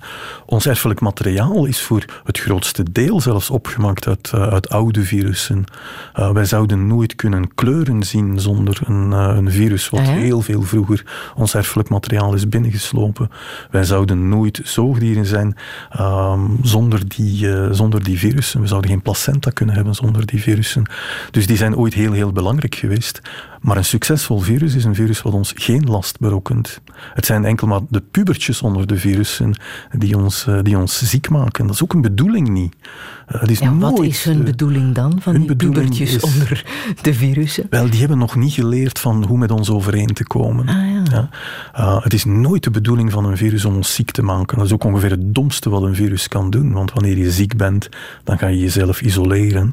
Of wanneer je doodgaat, dat is een ramp voor een virus. Want dan is het ook gedaan met de verspreiding. Dat is niet de bedoeling dat is van het nooit de bedoeling. De bedoeling van een virus is net hetzelfde als de bedoeling van elk levend wezen. En dat is zichzelf te vermenigvuldigen. Mm. En dat doet een virus met, uh, met groot gemak. En wat is koorts? Koorts is de reactie van ons lichaam op dat, uh, op dat virus. Dus veel van de symptomen die wij voelen wanneer we een virusinfectie hebben, die komen niet zozeer door dat virus zelf, want dat virus dat zou veel liever ongemerkt blijven, maar die komt, of die, die reactie die komt van ons lichaam zelf. Wij krijgen koorts en spierpijn om ons in bed te houden. Uh, dat is slim van ons lichaam, want, want, wanneer we in bed blijven, dan dragen we het virus ook minder makkelijk Mm, over. Maar slimme virussen zorgen er dan voor dat je geen koorts krijgt, Klopt. denk ik dan. Slimme virussen, zoals herpesvirussen, daar zijn wij allemaal mee besmet. Um, en dat merk je, van, van vele van die virussen merk je dat niet. Ja. En hoe komt dat dat sommige mensen dat wel krijgen en anderen niet, als we het allemaal in ons hebben? Wel, dat is, dat is een van de dingen die we nog proberen te verstaan. Hè. Ah. Waarom hebben sommige mensen meer last van koortsblaasjes en andere mensen totaal niet. En dan zien we toch dat uh, dit vaak um, ligt aan het erfelijk materiaal van die mensen. Iets in het erfelijk materiaal van die mensen maakt dat uh, die virussen het wat makkelijker hebben om, uh, om zich dan te manifesteren. En dan krijg je zo'n koortslip. Mm. Wat zijn de meest dodelijke virussen? De wel, dat, dat hangt ervan af. Dan moet je kijken van welk virus heb je het meeste kans om dood te gaan. En dat is een heel andere vraag dan van welk virus sterven de meeste mensen. Ja. wanneer je kijkt naar van welk virus heb je het meeste kans om dood te gaan, dan is ebola is een zeer gevaarlijk virus. Wanneer je dat hebt, dan, uh, dan heb je meer dan 50, 60 procent kans om er het loodje bij neer te leggen. Um, maar um, wanneer we kijken naar op wereldschaal hoeveel mensen er sterven aan ebola, dan, dan zijn er dat heel weinig. Dan, oh. dan een paar honderd op een jaar. Uh, de grote doders zijn nog altijd AIDS, één bacterie. Uh, één, uh, pardon, één, één virus. Tuberculose, één bacterie. Malaria, één parasiet. Die drie dingen samen zijn verantwoordelijk voor 10% van de sterfte wereldwijd. En laat dat nu net de, de drie organismen zijn waar we uh, qua vaccins weinig kunnen, uh, weinig kunnen ontwikkelen op dit moment. Mm. Een kleine twintig jaar geleden was er de film Outbreak. In ja, 95, denk ik. Ja, gezien waarschijnlijk. Oh ja. ja. Ging over een viroloog hè, die een dodelijk virus op het uh, spoor was. Ik denk een afgeleide van de ja, ebola. Ja, dat was iets ebola-achtig. Ja. ja. en dat zou Amerika binnendringen en daar ja, zowat de hele bevolking uh, uh, vernietigen. In hoeverre is zoiets echt realistisch? Zou dat ooit kunnen? Nee. Wel, met, met dingen zoals ebola niet. Gewoon omdat dat te spectaculair is. Stel nu dat, dat iemand van, van Congo met het vliegtuig van Kinshasa naar Zaventem zou komen en die zou ebola hebben. Zou dat dan betekenen dat er hier een epidemie dreigt? Nee, niet echt. Dat is zo spectaculair dat misschien een paar mensen die die persoon zouden helpen en met, met het bloed van die persoon in contact zouden komen, die zouden ziek worden, misschien zelfs sterven. Maar dan heel vlug zou dat geïsoleerd worden en, uh, en opgelost worden en uitdoven. Moeten we schrik hebben voor bioterrorisme? Um, ja en nee. Ja, in de zin van dat dit. Eigenlijk zijn dat makkelijke wapens om te maken. Dat is niet zo gek moeilijk. Um, maar het is ook heel moeilijk om die te gaan indijken. En wanneer je ergens een bom dropt, dan weet je dat, uh, dat je huisgezin uh, geen gevaar loopt. Maar met die virussen, wanneer je die loslaat op een, uh, die gevaarlijke virussen, op een, op een bevolking, ja, dan, dan weet je nooit wat er, wat er zou gebeuren. Maar natuurlijk, die gevaarlijke virussen, meestal zijn die niet zo makkelijk verspreidbaar. Gelukkig. Toch is het al geprobeerd, hè? Oh, men heeft dat geprobeerd. En uh, de grote mogendheden die hebben allemaal wel een, uh, een biowapenprogramma uh, gehad. Ja, wat zijn de meest gevaarlijke? Wel, de dingen die het meest onderzocht zijn, zijn, zijn eigenlijk anthrax. Mm -hmm. dit gaat nooit, of dat zou nooit een wereldepidemie uh, geven. En dan denkt men dan aan, uh, aan gevaarlijke virussen die, ja, die men dan gevaarlijker zou maken. Een type griep. Iets wat via de lucht wordt verspreid. Dat zou een ideaal wapen zijn. Maar zo makkelijk is het nu ook niet mm. uh, om ergens in Bora Bora in een grot daar die dingen te gaan produceren. Het klinkt allemaal heel spannend, maar aan de andere kant, als we zien hoe we met elkaar omgaan, we geven elkaar een hand, we kussen elkaar en toch blijft de grootste. Uh, ja, de, de, meeste mensen blijven toch gewoon leven Tuurlijk. na aanraking. Och, men, We men, moeten daar ook mag, niet te paranoia nee. over doen. Maar is een hand geven, is dat wel een goed idee? Wel, we doen dat en we doen dat al eeuwen. Ja. Um, en vroeger, de oorsprong van een handgeven is tonen dat men geen wapens in, in dat hand heeft. Ja. Ja, ja dat is, nee, op dit moment is dat niet meer nodig. Maar dit is een gebruik geworden. Nu had men bij de Wereldgezondheidsorganisatie ten tijde van de Mexicaanse griep gedacht, we gaan dat veranderen. We gaan de ellebooggroet gaan invoeren. Ja. Ja. Wel, iedereen die dat doet, voelt zich belachelijk. Uh, in welke ivoren toren moet je zitten om te denken dat je zoiets kan invoeren op een paar weken tijd? Ah.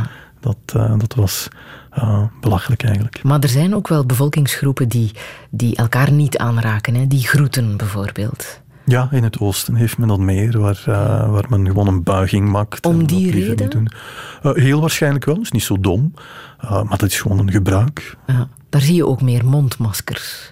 Ja, die hebben, ze daar meer schrik van elkaar? Wel, zij dragen die mondmaskers wanneer je het vraagt, uh, eigenlijk om verschillende redenen. Sommigen dragen het om niet ziek te worden, en anderen dragen eigenlijk zo'n mondmasker omdat ze een verkoudheid hebben en ze de beleefdheid hebben om dat niet over te dragen naar anderen. En dus om die ziektekiemen bij zich te houden. En dan nog een derde categorie, die draagt het uh, omwille van de pollutie daar. Wanneer je in Beijing of in, uh, in Bangkok rondloopt, ja, daar schijnt de zon nooit. Hè. Daar loop je door de smog. En dan, uh, dan is zo'n mondmaskertje, dan lijkt dat tenminste een goed idee. Vind je dat een aanrader, mondmasker, Totaal als je een, uh, verkoudheid hebt? Ik niet heb doen dat, hier. Nee, ik heb dat nog nooit gedragen. En uh, ik kan me maar een paar omstandigheden indenken van hele, hele gevaarlijke virussen wanneer ik dat zou doen. Touché.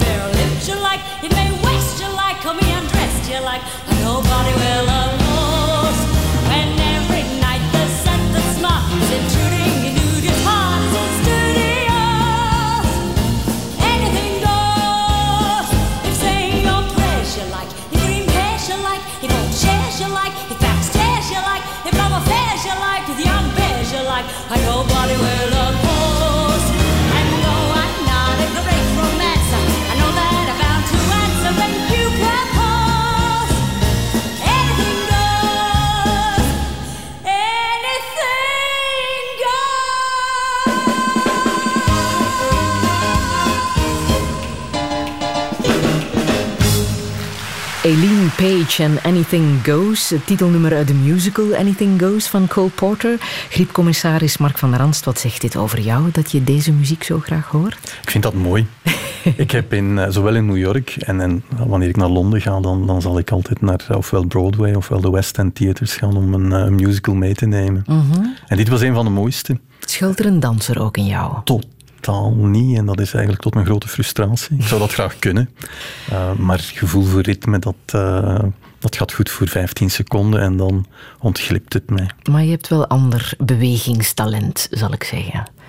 Bergen beklimmen? Het is niet dansen, maar... Het is verticaal het bewegen. is verticaal bewegen. Ja. Hoe ver gaat dat? Dat doe ik graag. Um, dat ligt mij omdat dat langdurige inspanningen zijn. Zo, wanneer, ik, wanneer men mij vraagt van 100 meter snel te lopen, dan ga ik niet als eerste toekomen. Maar de lange inspanning, met wat koude en wat ontbering erbij, dat, uh, dat gaat vlotter. En welke bergen heb je al beklommen? Um, de hoogste waren Kilimanjaro, in Afrika dan. Uh, Elbrus, dat is de hoogste, uh, 5600 meter in Europa. het ligt in de Caucasus. En dan de hoogste was Aconcagua, dus in Chili-Argentinië, daar op de grens. En dat was 6962 meter. En welke zou je nog willen beklimmen?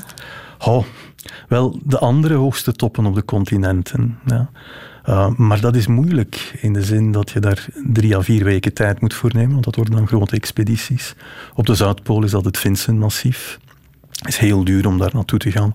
Moet je een vliegtuig voor huren, 12.000 euro. Ik weet niet of dat ik dat ervoor voor over heb. Uh. Um, dan Mount McKinley in, in Alaska, een zeer, zeer koude berg, maar met een, een, een lange periode om er naartoe te gaan. Uh, en dan heb je nog Everest. En dan uh, Karstens piramide in, uh, in Papua Nieuw-Guinea. En wat trekt je daarin aan? Het, het simpele. De, de, wereld of het leven is eigenlijk heel simpel wanneer je berg beklimt. Um, je, je, concentreert je op één ding. eigenlijk op niet vallen. Ehm, en dat, dat maakt het leven heel, heel eenvoudig. Ah, ben je ooit gevallen? Nee. Ah. Of toch niet erg, ik zal het zo zeggen. Maar wel een stukje oor kwijtgeraakt. Ja, maar dat was dan met, uh, met hondenslee rijden. Ah ja? Ja, dat was een week in Finland.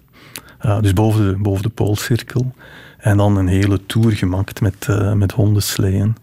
heel koud. Dat was de periode net dat, wanneer men de euro invoerde. Want ik weet nog dat ik vertrokken ben met Finse marken. En wanneer ik terugkwam, dan was de euro ingevoerd en moest er met euro's worden betaald. Min 40 graden daar. En dan had ik uh, mijn muts een beetje verkeerd opgezet. En mijn oor was geplooid onder de muts. Niet lang. En dat is toen bevroren geweest. Echt? Ja. Hm. En uh, ja, ik ben een stukje van de bovenkant, dat is niet veel hoor, maar dat is zwart geworden. Dat is er ook afgevallen. Ai, ai. Oh ja, kijk. Ja.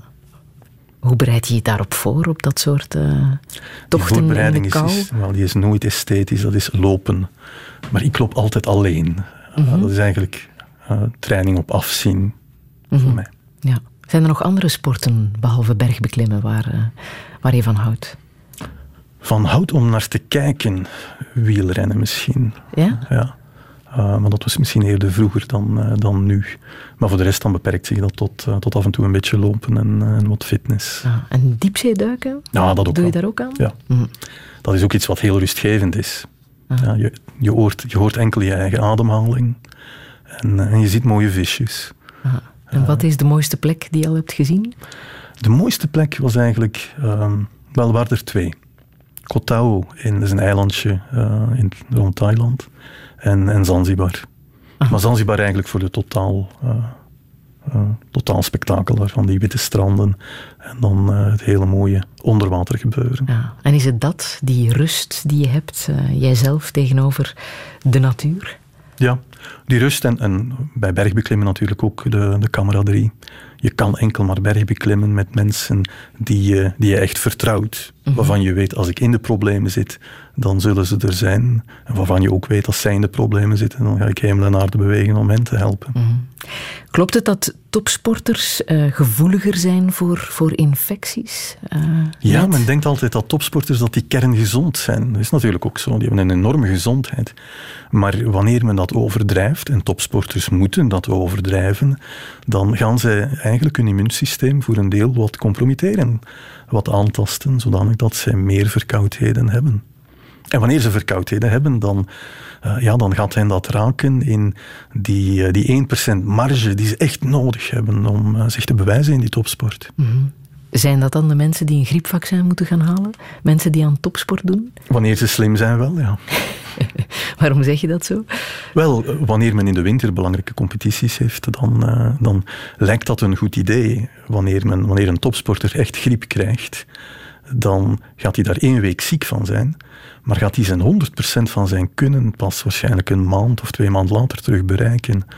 Uh, dus dan, ja, wanneer je dat kan voorkomen, dan is dat een goed idee. Je was behoorlijk boos toen uh, de nationale ploeg, was het de nationale ploeg, een uh, vaccin tegen de Mexicaanse griep uh, ging halen? Nee, dat was Anderlecht en Club Brugge. Anderlecht en Club Brugge was het, ja. ja. ja. Dit was toen, en nu kan ik dat vertellen, dit was een beetje gespeeld.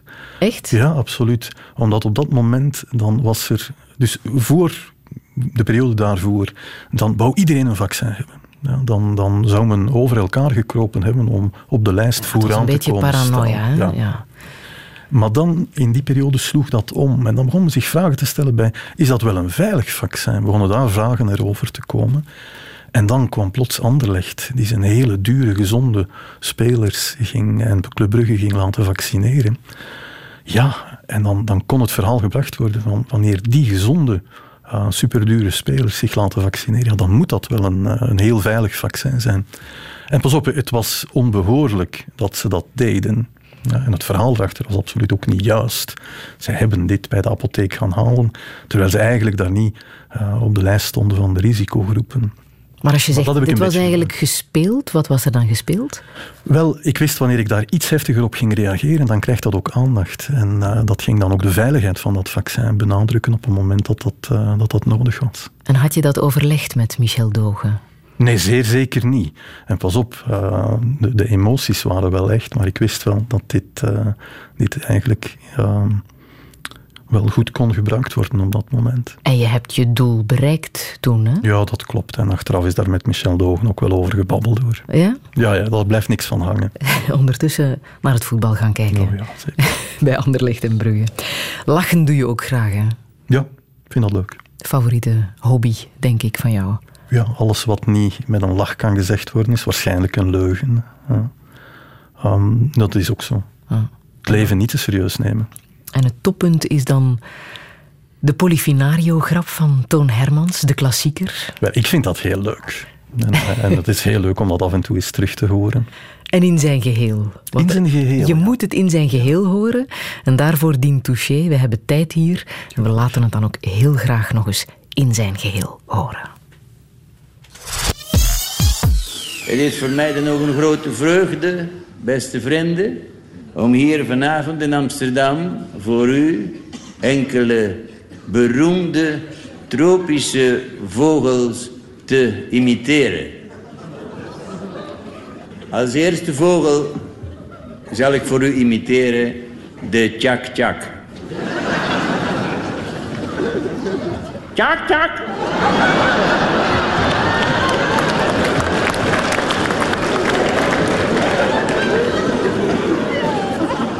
Als tweede vogel zal ik imiteren de brahmi. Brahmi.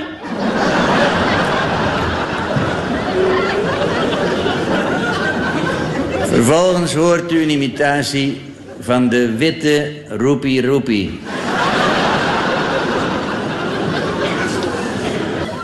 Roepie roepie.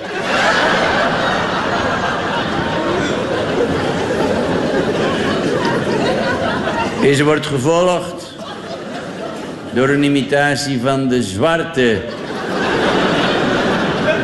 roepie roepie. Roepie roepie. Ongeveer hetzelfde. Hoort u nu een hele bijzondere vogel? De Polifinario. De Polifinario. Kroet! Kroet! En tenslotte hoort u de kroet. Polifinario!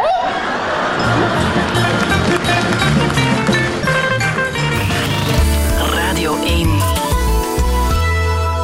Ironclad feather feet pounding the dust on October's day towards evening. Sweat embossed veins standing proud to the plow. Salt on a deep chest, seasoning. Last of the line at an honest day's toil. Turning the deep sod under. Flint at the fetlock chasing the bone. Flies at the nostrils, plunder. The Suffolk, the Clydesdale, the Percheron vine, with a shine on his feathers floating, hauling soft timber into the dusk, to bed on a warm straw coating.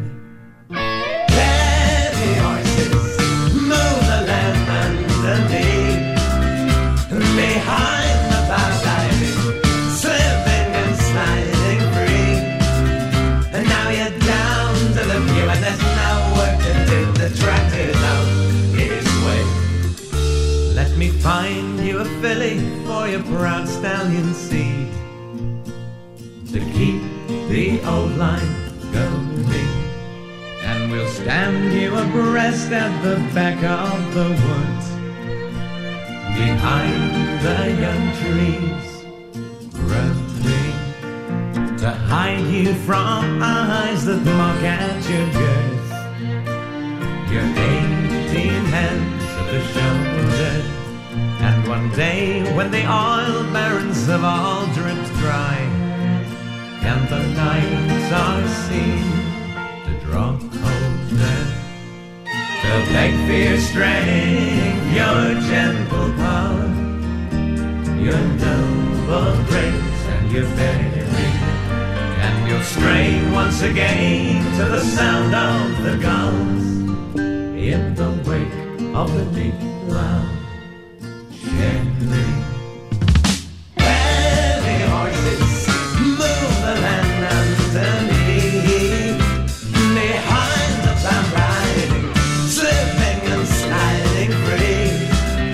And now you're down to the view, and there's no work to do. The tractor's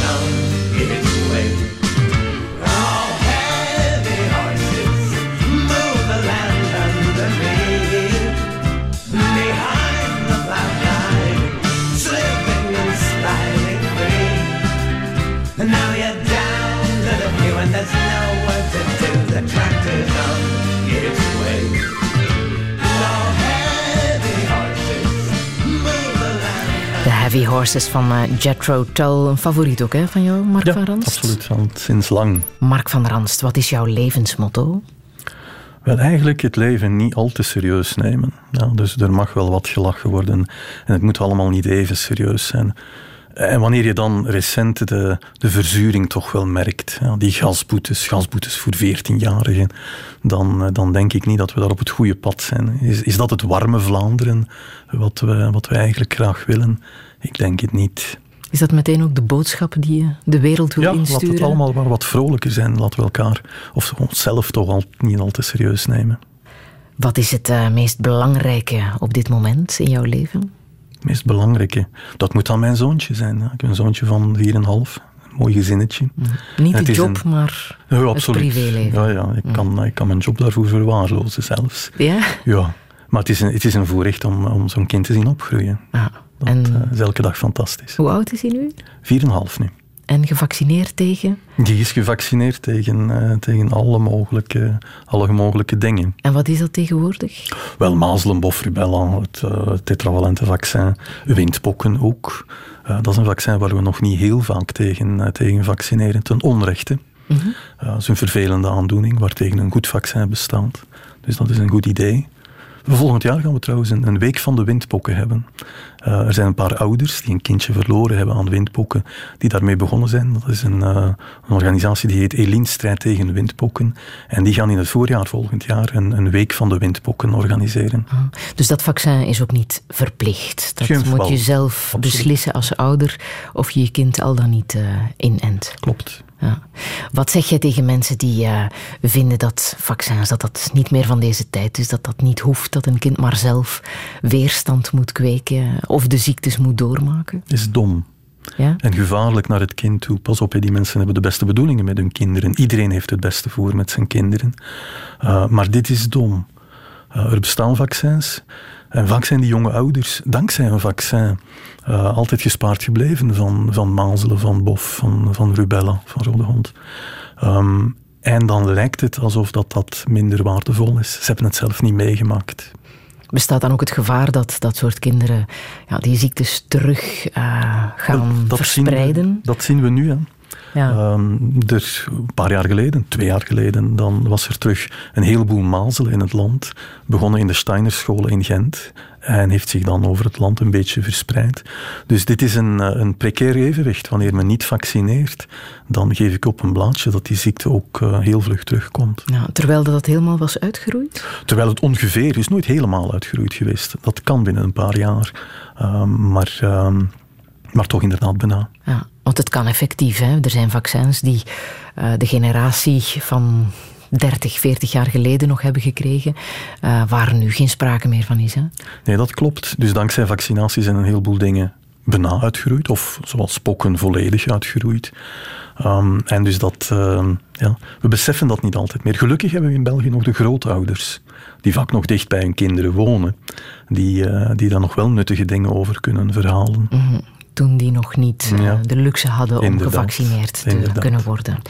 Vanaf 1 november kan iedereen ook deelnemen aan de grote griepmeting. Wat is dat precies? Dat is een initiatief wat we, ik denk, een kleine tien jaar geleden begonnen zijn samen met de Nederlanders. Waar iedereen, dus op www.grotegriepmeting.be, zich kan inschrijven als griepmeter of Peter. En dan aangeven, en dus een simpel antwoordje op een e-mail elke week, of men griep heeft gehad eh, of er koude is geweest. En dan brengen we dat in kaart. En ondertussen is dat een Europees initiatief geworden, waar we op die manier kunnen de griep eh, volgen. Mhm. Komt er ooit een universeel vaccin tegen griep? Ja, maar wanneer men mij dat tien jaar geleden vroeg, dan zei ik binnen tien jaar.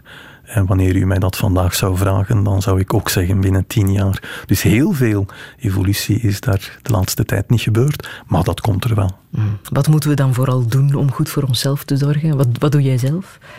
Gewoon gezond proberen te eten, eh, niet te overdrijven met gelijk wat, voldoende slapen en dan, eh, dan hebben we het wel gehad. Doe je dat zelf? Nee. of in ieder geval dat laatste toch niet. Gezond eten? Gezond eten, lekker eten. En meestal is dat ook wel gezond, Ja. maar niet altijd. En wie staat dan in de keuken? Wel, dat hangt er al vanaf. Meestal is dat, is dat mijn vrouw wel.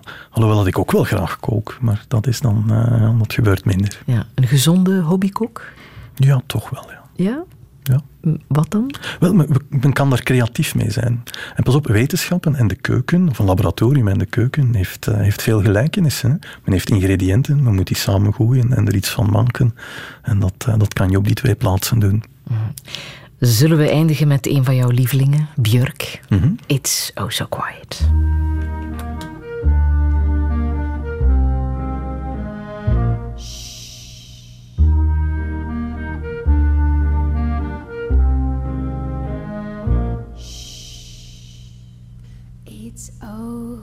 So quiet. Shh, shh. It's oh so still. Shh, shh. You're all alone. Shh, shh. And so peaceful until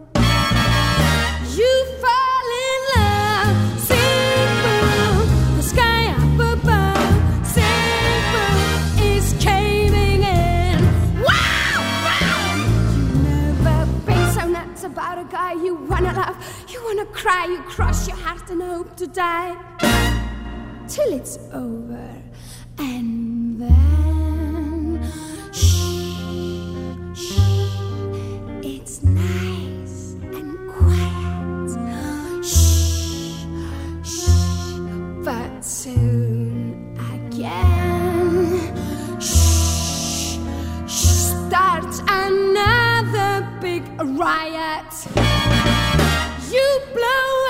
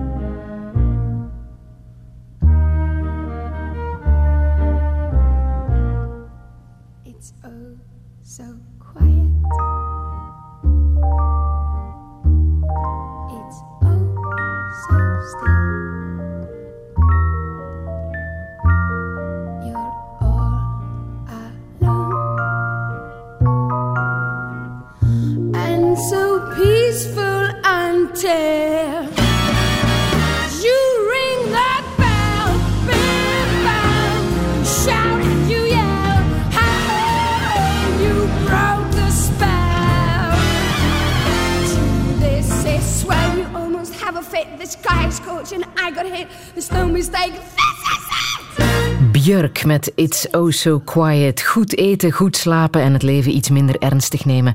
Dat is de goede raad van viroloog Mark van der Ransten. Zeer eh, hartelijk dank voor, eh, voor dit gesprek. Touché. Radio 1.